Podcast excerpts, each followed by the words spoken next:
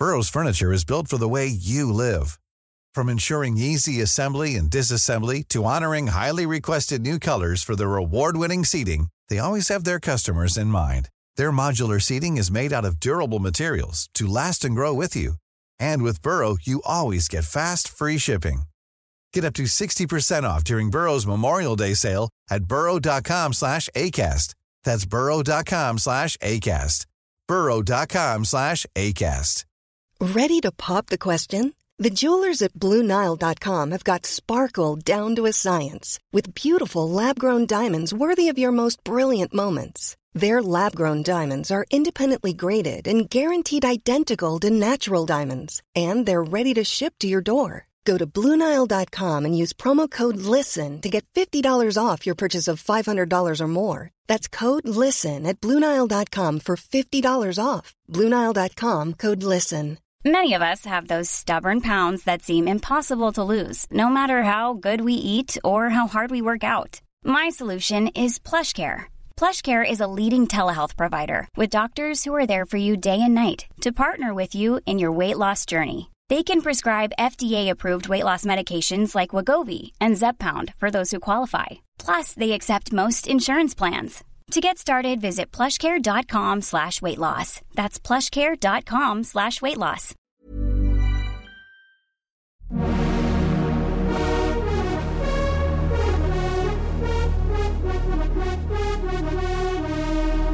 You're listening to Pop, the History Makers, with me, Steve Blame. In part two of this interview with Louis Oberlander, keyboarder of the Jeremy Days, he talks about his life in Los Angeles and what that has given him. But first, here's Louis on the first period of the Jeremy Days' success in Germany. The first single that you released was sort of wasn't really a success, but the second single, which came out the year of the album, um, Brand New Toy, was a, a very big success. It was played on MTV Europe. Um, you did feel like an international band, and as you said, you didn't feel like uh, a band that you could identify instantly. Oh, they come from Germany. You just felt like they were you were international in every Right. way. What at that point, I presume that the relationships in the band were working well. You were really on a high, and you all must have felt this is really going somewhere. Can you describe to me how that feeling was at that period? Yeah. Um, it was, you know, the thing, the moment we re- realized this is going well had much less to do with the chart entry and the success of Brand New Toy, because we almost missed that one. Because we were, while that happened in Germany, we were so focused on the UK, we started living there. Uh, we didn't really get the whole success part in Germany. But what we felt was like, so now we can do this. We're planning the second album. It's also going to be with Clive and Alan again as producers. Um, that was the moment when we were like, we can do this forever and ever and ever. We're going to make 30 albums. And, you know, that was a, a total high when you get to actually do what you want to do um, the success in regards to you know chart entry and stuff like that that that was a st- we had that we were in Hafenklang Studios in Germany which was our studio that we rented at that point. And we got the news you're on number position number 11 in the German single charts. And you know we had champagne there and we drank some champagne. And then like an hour after that it was like all right uh, let's go back in the room and continue rehearsing. I mean there wasn't there was not it, chart entries you know i don't know what they mean. I think they mean more to the people in the industry because it gives them material that they can work with. You know you can name drop stuff. You can say wow they're in the charts. They're in position number 10 this this this. To a musician it basically just gives you a little bit of a uh, this little bit of like all right okay now I don't have to have any awkward meetings with the A&R where they go, why don't you do more music like John Bon Jovi or something like that, you know? But there must have been a point where also that you may have felt, okay, money's going to come in and this is going to little, I'll be in safer territory. Do you know what I mean? I won't have to think about how am I going to pay the rent or how am I going to do this. It's life is going to get a lot easier. How I, how did that happen, or how was it? I never had any money concerns as a 22 year old. Uh, life was cheap at that point. I don't know how any of us did it, but if you think back about your life, maybe when you're 20, 22, you don't really worry too much about money. Yes, you kind of have to, but you always scrape by somehow. So I don't know. We never thought about the money aspect of things. We would get our advances from the record company and the publishing companies, and then we would live on that. Our manager took care of you know, oh yeah, you you five guys are gonna stay in that house in Islington now for the next year and a half. And we're like, all right, cool, awesome, awesome house, old Victorian thing, nothing fancy, nothing. You know, we didn't have fancy stuff. We were never into fancy stuff, be it cars or or drugs or any of that shit. Like we were a very humble, non-rock and roll band, so to speak. highly boring to some extent. Even our tour manager, Michael Dever, he probably at that point he wanted to spoil us and and make us like real rock band. He was he gave up after a month or so. so how was that experience in London and how do you think that sort of also added to a change in your perspective because you you know you've you've lived in so many places and you've moved mm. around so much. I just wondered if what what influence London gave you. London, London in 88, 89, 90 was spectacular. I will say that. I think that was definitely a life-changing experience for me and the lads as well, or the guys, as I should say over here. Um, but it was number one, you're in the center of pop music.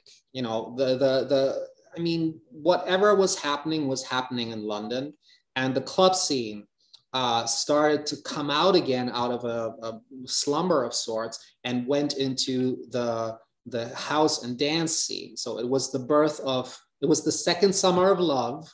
Um, so Stone Roses, you know, the whole Cumbrian whatever concoction, plus house music, you know, acid house, started becoming a big thing. Loops, incorporating loops, drum loops into rock music.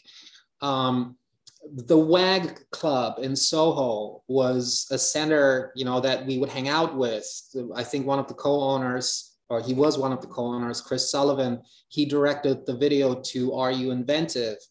Um, you know, and he was this, this quirky personality, and and you know, we were we were Parnini Cherry, you know, East Coast Studios, all of those, Matt Johnson, all of that became part of our life all of a sudden, you know, and we thought that is spectacular. So that is something that is was so much more exciting than here's another 20 grand that you guys can live off for the next two months, you know, that, completely un- uncorrelated. Like being in London and having that experience and access to the music and the vibe and pop culture was spectacular.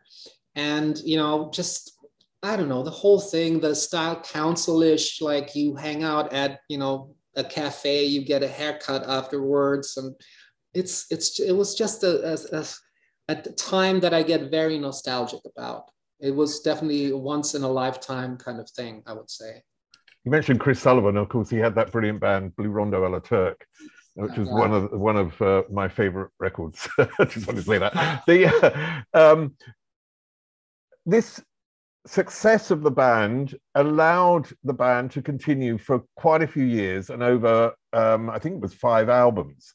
They were progressively, or you know, towards the end, less successful. Let's say.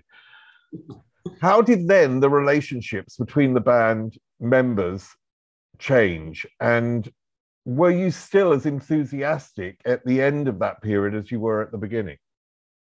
Well, that's a clear no. I mean, uh, let, let's say the relationship deteriorated because we were five very strong musical minds. And that was a great concoction for the first album and the second album. Uh, under the guidance of Clive and Alan, and also the novelty of it, and our ways of um, still coming from the same background and going into the similar direction that worked for the first two albums. Album three, four, five became very frazzled. I mean, we had so many different inputs. It started going from, all right, we're here in the center and this is what we can all agree on, to, well, I'm over here. I want to do like I was, for example, into dance music. I was, I, I got hooked on house and and like I was all about electronica and house. And then you had someone like Dirk or Jörn who were all about, you know, acoustic music on the far end. So that created so much tension. Also, another thing, as you start forming your personality in your early 20s, mid 20s, it became about ego, something that was not really there in the first on the first two albums. But from there on, it became like, whose songs are we gonna put on this album? So we had three main songwriters, Dirk, Christoph, and me and Jörn sometimes would write a song, and Steve also sometimes would write a song. But the three songwriters of us, it became very much of a of a struggle. And it, the the worst moments were like when we were in a rehearsal room and writing a new song, uh, or presenting a new song, and then someone would say, "Oh, this just sounds like modern talking," and with that, that song was dead.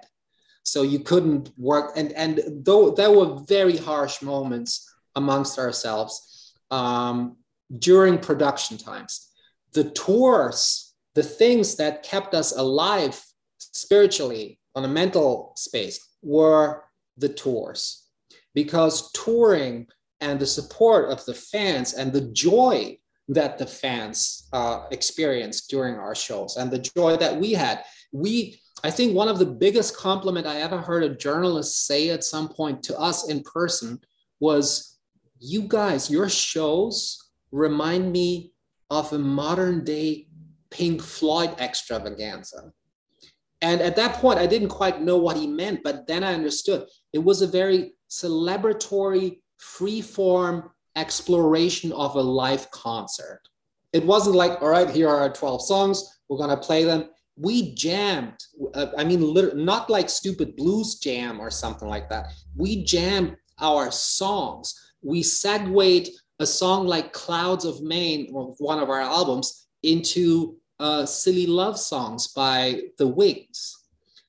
And it was impromptu, like out of nowhere. And so I think our live performances were the things that kept us sane and uh, from jumping each other's throats, which would happen in the studio. Um, but when the band fell apart, there must have been um, I mean, uh, okay, a band and having, you know, being with people so closely is a relationship. And any relationship, when it breaks up, is difficult for any of the parties within the relationship to deal with.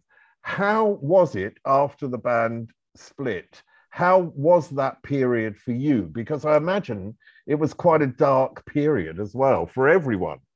Mm-hmm. Yeah, let me think. I mean, there was definitely, well, first you have to remember that I became a father in 1989 to my daughter Paula, right? So, age 22, 23, I was a father. I became a father. I turned into a little family with my son Ruben two years later, um, three years later. And each of and every one of us, you know, Dirk became a father, Jörn became a father. So we, we became individuals outside of the band. So by the time by 1995, 96, um, we had to deal with real life. so the hardship of the breakup, um, which wasn't actually, we never said, let's call, let's call it quits. We just said, hey guys, let's just take a break. That was that was kind of what we went. So so under that light, it seemed like oh, thank God. Oh man, we so deserve a break. Now we can take care of real life. We can take care of our personal preferences musically. So everyone went into the type of music they wanted to do, the type of stuff they wanted to produce or work with others, collaborations, and so on and so on. Um, it was not dark.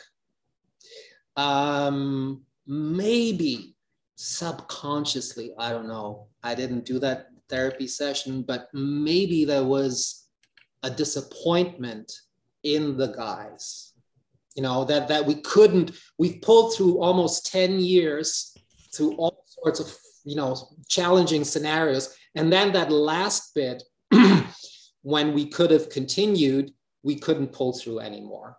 Maybe I mean, there was a disappointment.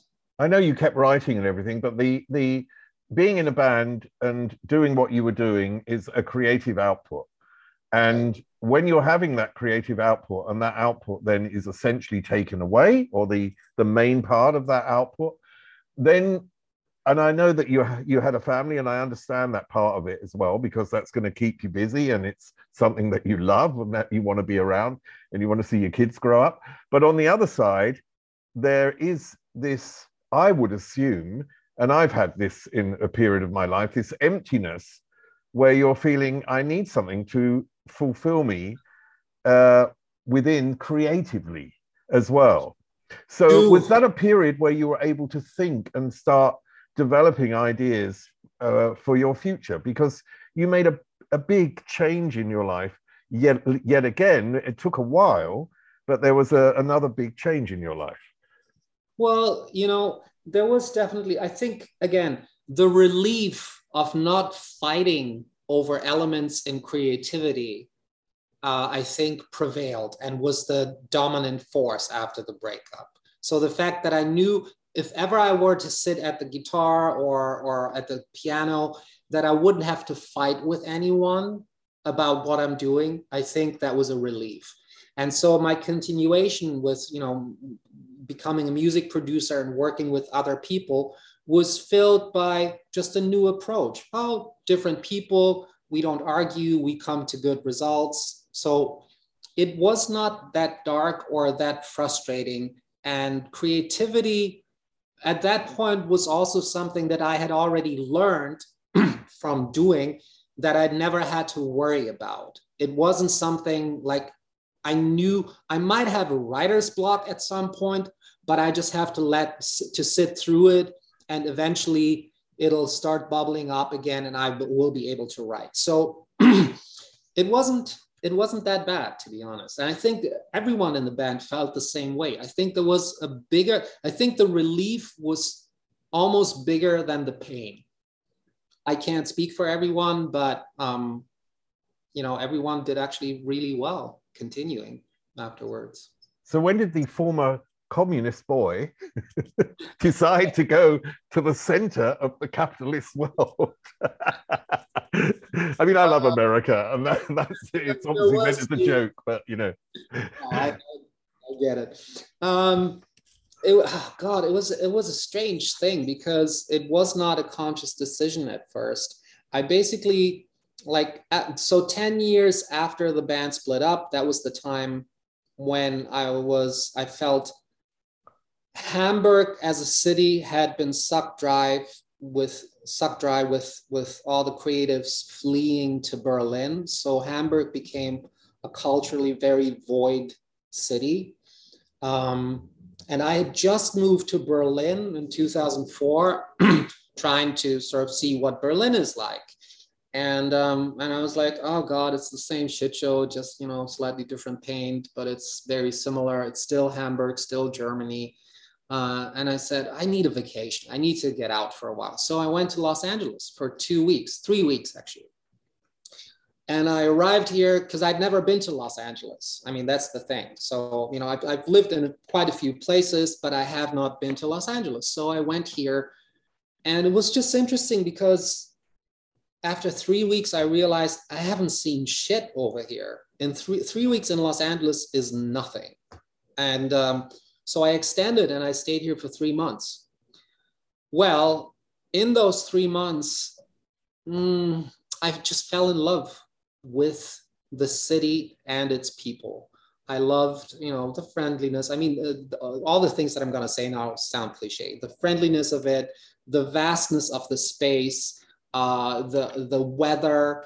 Um, I met amazing people. Um, I met Herb Alpert during that time. Herb Alpert became, you know, a, a dear friend of mine and you know someone I look up to substantially.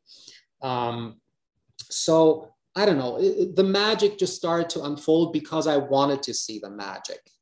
Um, it's so funny looking back now, you know, 17 years later, where I'm like, oh my God, you are really a, a creator of your own space, which harks back to the escapism as a little boy growing up. Uh, I seem to really always create my own spaces. If something doesn't work, something doesn't work for me, I I create or create a new space. Hiring for your small business? If you're not looking for professionals on LinkedIn, you're looking in the wrong place. That's like looking for your car keys in a fish tank. LinkedIn helps you hire professionals you can't find anywhere else, even those who aren't actively searching for a new job but might be open to the perfect role. In a given month, over 70% of LinkedIn users don't even visit other leading job sites. So start looking in the right place. With LinkedIn, you can hire professionals like a professional. Post your free job on linkedin.com slash people today. Everyone knows therapy is great for solving problems, but getting therapy has its own problems too, like finding the right therapist, fitting into their schedule, and of course, the cost. Well, BetterHelp can solve those problems. It's totally online and built around your schedule. It's surprisingly affordable too. Connect with a credentialed therapist by phone, video, or online chat all from the comfort of your home. Visit betterhelp.com to learn more and save 10% on your first month. That's BetterHelp, H E L P. So, back also to, I guess I just wasn't made for these times. I still, to this day, don't really know where I want to be. Los Angeles is not an easy city. I know you've said you know the way you've described it and everything it was it's almost landing somewhere which you know is uh you love the open spaces of los angeles and and you made friends very quickly and all this sort of stuff. But los angeles can be a place where people get lost and yes. they go there. A lot of people go there. I don't know what your original vision of going there was. It was a holiday i know so it's different. But a lot of people go there because they dream of this golden career and they're going to be discovered and they're going to make it. Then they yeah. a lot of the, those people get lost and they end up being killed in a way creatively uh, and emotionally by that city um, oh, absolutely. so how how have you sort of circumvented all that uh, I think you know you're absolutely right. By the way, in that observation, I can say that now. Um, I think my advantage was that I did not come here with any plan or any golden dream of sorts. There was really none. I mean, friends always ask me, didn't you want, because I couldn't foresee what I was going to do over here. I literally just wanted to live here. That's it, live, not, not, not work or become something or someone. I just wanted to live here. I wanted to take in the warm climate. And that's pretty much it. And nice and open, friendly people. That's all I wanted. The fact that I then transitioned into the different careers that I did, I mean, becoming an actor was the furthest away from, from what I could have ever imagined of becoming. But I just stumbled into it. I really stumbled into acting, from that into photography, into DJing. Same thing, DJing. I mean, I, I even though I love dance music, but I never wanted to DJ, you know. So, but any of that, it really just unraveled. It, it, it shaped itself out. It went, it came by me going, why don't I try this?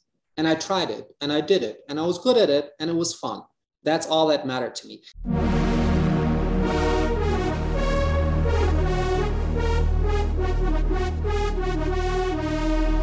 You're listening to Pop, the History Makers, with me, Steve Blame. LA, from my experience, is one of the loneliest cities in the world. And prior to that, I thought London can be that at times. but um, no, LA is a real challenge because it doesn't have the social cultural meeting places of sorts. They don't exist. They just don't exist. Um, and and therefore people get very lonely here and the only thing where you can actually socialize is in in business environments and business environment socializing is can basically be broken down to to pitching. Everyone pitches the other person what they're doing what they're on to hoping for opportunities because that's what la used to be you know. Uh, la is also of course majorly transitioning from from an entertainment city and has transitioned into a fintech town finance technology. So uh, it, it's changing. I can't really say for the better or the worse i don't know. It, it is just changing like like many cities do. But I mean, this is a fast-paced fast-paced change over here.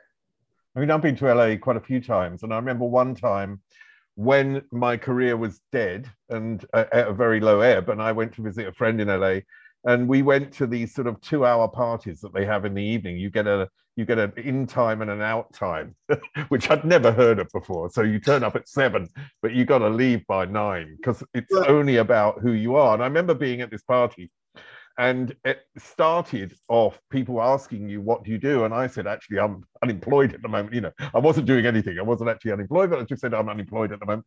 I emptied the room. You know, you empty the room immediately. So this friend of mine who lives there said, no, no, no, don't, don't say that. Say that you're a presenter on MTV. And that had long ended. So the next thing was like, oh, I'm a presenter on MTV. The room filled up. You know, it was the most bizarre experience ever because your status is only related to what you can give the person you are talking to. And that I found very tough to deal with because it, it sort of lacked humanity. Well, you know, it's uh, it's very difficult to say something to that. I would absolutely agree in that observation, and I learned it the hard way myself, emptying the room by just you know being honest and saying I got nothing going on right now oh, okay, bye. you know, I, I, I don't want to talk to you. Why would I talk to you? You've got nothing going on. Of course, it's it, it robs you of your humanity because you know now as we talk and you go, oh, I wanted to talk to you because you have such an interesting life. No one gives a fuck about your interesting life if it's not written in a script, if it's not, you know, based on a true story. but but um no, but I, I I, I watched all of this, and what I've come to realize is it's the confusion that Europeans feel over here, especially in LA, thinking that parties are social gatherings. They are not, they're extended pitching places. So, in that regard, you have to be very aware of those two hours. That's like your pitch time. This is the time when you can fast forward and jump all the hoops that in Europe you can't even jump. You can't you can't go from here to here at a party in Europe. But over here you can. You meet the right person or you offer the right part that someone else needs. Boom. So it's just a very efficient uh, business setting masked as a social hanging out. I mean, you mentioned DJing, you mentioned photography, and you mentioned um, acting. Now, music I can see in acting because there's a rhythm to words, there's a rhythm to how you uh, bring something across on film. Um, DJing, obviously, I don't need to explain that one in any sense. photography, where is the music in photography? Is is there some relation to how you perceive photography in musical terms? Well, you know, I started my photography based on empowering women, actually. So I started, I think, in around 2012. That was kind of like pre the Instagram and social media craze, but I could already get a sense of what was gonna come. And so my photography is very simple uh, non-frills, no big makeup styling, da, da, da. but relatability relatability to music comes in, you know, the term composition. You compose a frame. I didn't make elaborate shoots with props or anything like that. All I did was find the person's angles and and moments that look good. I was on a mission to make a person look good, especially women, without the trickery, merely by creating a mood that was pleasant and by finding the right angles. Because photography is a very selective craft. And that's that's where you can actually re- relate it to music. I can you can give me a guitar and I can play horrible stuff on that guitar, or you give me a guitar and I play beautiful stuff on it. And it's the same with photography. You can take a shit picture of the most beautiful person in the world, or you take a spectacular picture. So the choice matters. And that's why I truly enjoyed doing photography. It had also a similar element of meditation. You go into a zone, and from there, you start expanding and let whatever comes through you speak. So that would mean with my subjects, I would sometimes look through the lens and see that woman as a 10 year old, as a 30 year old. I would see her in the future as a 50 and 70 year old. And that's basically what my, my brain gave me you know what what what sort of what sort of came through me and it, it harks back to seeing my grandmother my mother you know all of those people my daughter everyone coming into that culminating in that person that I am shooting. Um, so I think selective approaches in general is a, a, red thread in creative processes, especially in the overwhelm that we have. I mean, you must know that as a writer, and you know, like, w- where do you start? What do you focus on? You could we could i mean even this conversation i mean we're i still feel we're just touching the, the surface of any of those sub reddits you know that we can divulge in so yeah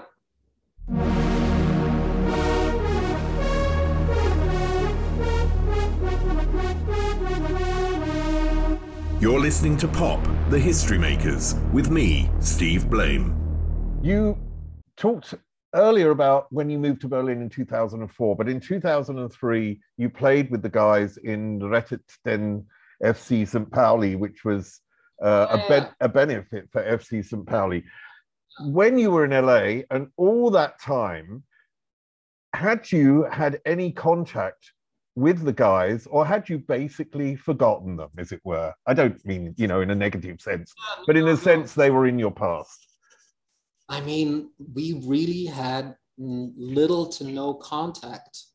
Um, I, I, I don't recall if I ever had a conversation with Jörn or something.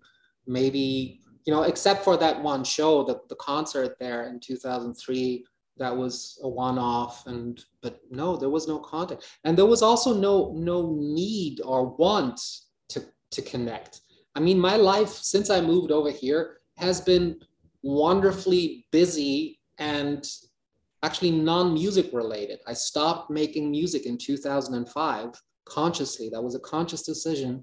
Um, I didn't miss the guys. And of course, once we start getting together again, you realize, oh my God, there's so much history. There's so much of a connection and so much you know love actual love amongst us. We care for each other and about but, each other.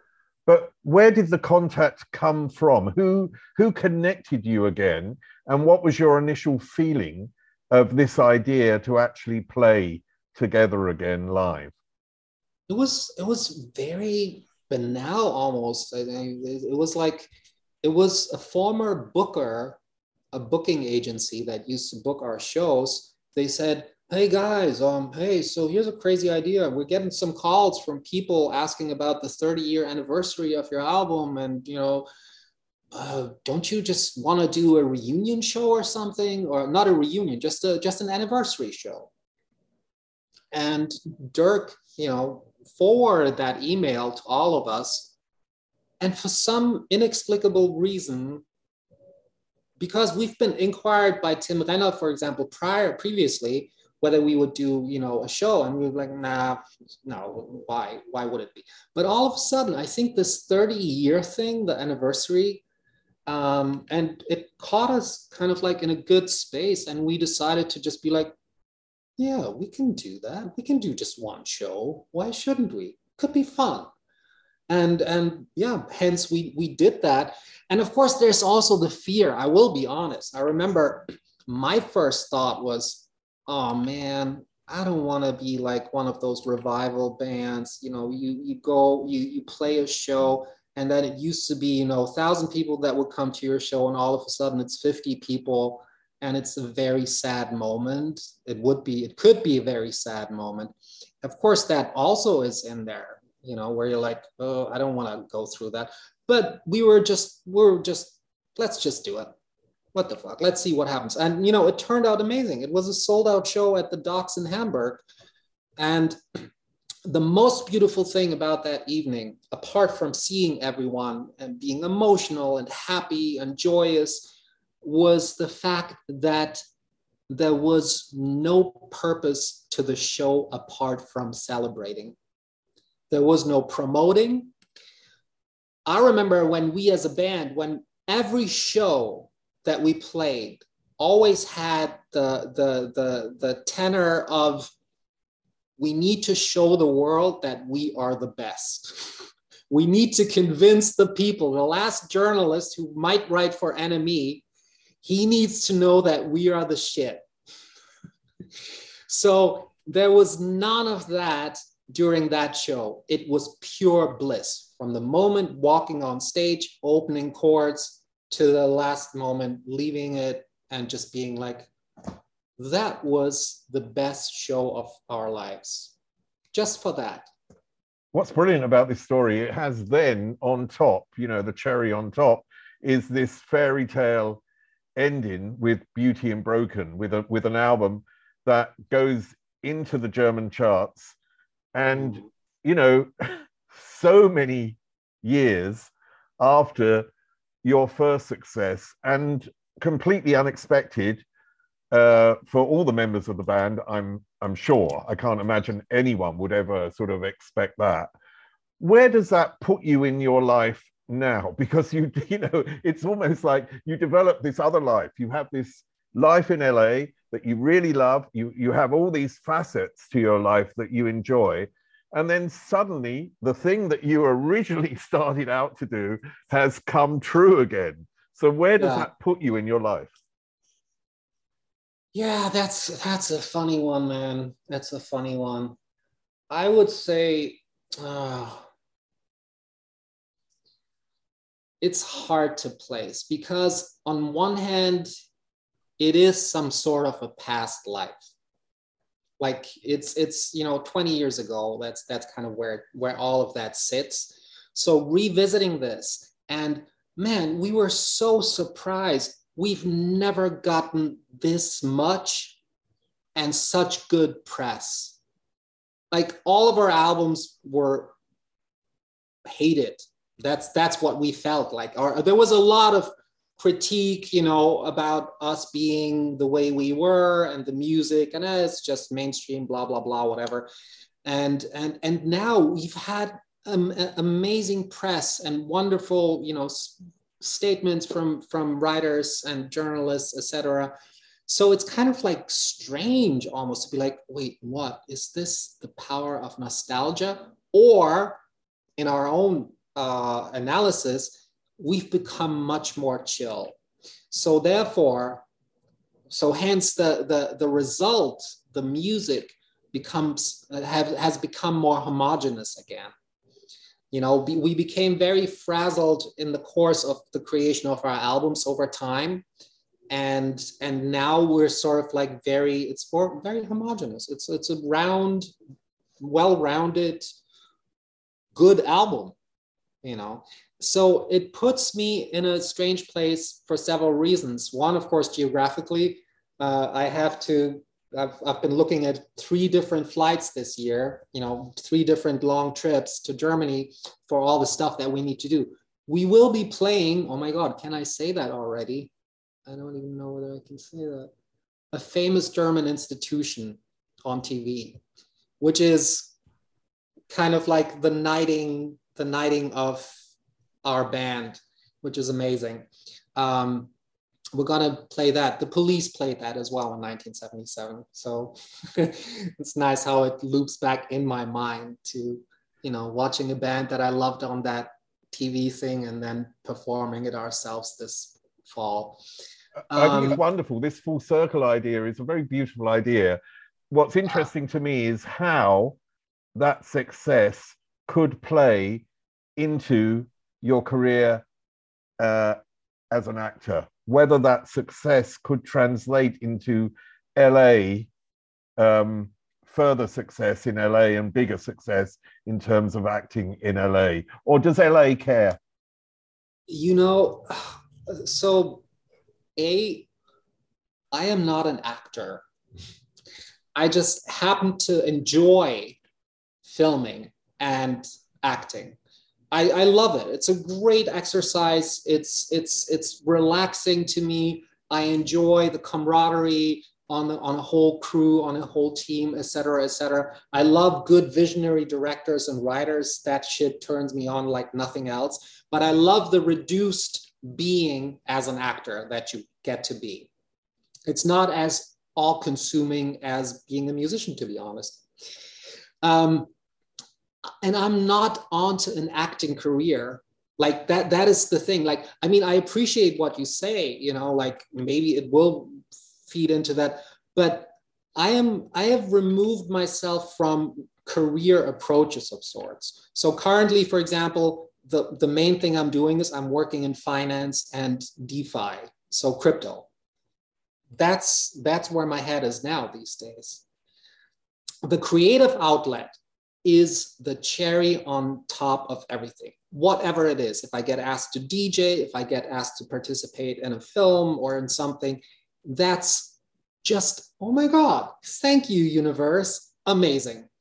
Um, I think I'm truly not made for these times because career thinking was never my thing. And continues to not be my thing. So if the Jeremy days continue to have the success that we currently have or not, I don't really care for. Don't get me wrong, this is not being ungrateful. It's more like how amazing to have done what we have done, not only back in the 80s and 90s, but also with this new album, bringing all these fans among themselves together again, revisiting their youth, and having a great time for ourselves. That already is enough. I am actually, in the light of that, rather humble. Uh, what matters to me these days is a little bit continuing to find a sense of purpose. That's what I find is one of the biggest challenges in aging. I'm, I'm turning 56 this year, right? And there has been a distinct difference to me 10 years ago and now, where I realize I have to be able to wake up every morning and find a purpose to get up. And that doesn't matter whether I'm in a depressive phase or whether I'm in a positive phase. I have to find the sense of purpose. And I think that is one of the challenges of aging. And music defeats that. Music, as a listener and a creator, defeats aging because it gives you something highly satisfying to get your head into. Well, I will finally say that that sense of purpose as a 63 year old, I have definitely found my sense of purpose, which is as a writer, because it fulfills me totally to write, whether it will be successful or not. And that is a wonderful thing. So don't worry about aging. you are not going to age badly in any case because you've always been a very good looking man. And Louis, thank you for your uh, those insights into your own life and uh, really telling us this uh, wonderful journey and um, this fairy tale end, which isn't the end. So uh-huh. I wish you well in the future and thanks again. Thank you so much, Steve. What a lovely interview. Thank you so much. You're amazing. You're an amazing person. Thank you. And that's it for this podcast on Louis Oberlander, keyboardist of the Jeremy Days. I'll be back each Monday with a new interview. See you soon.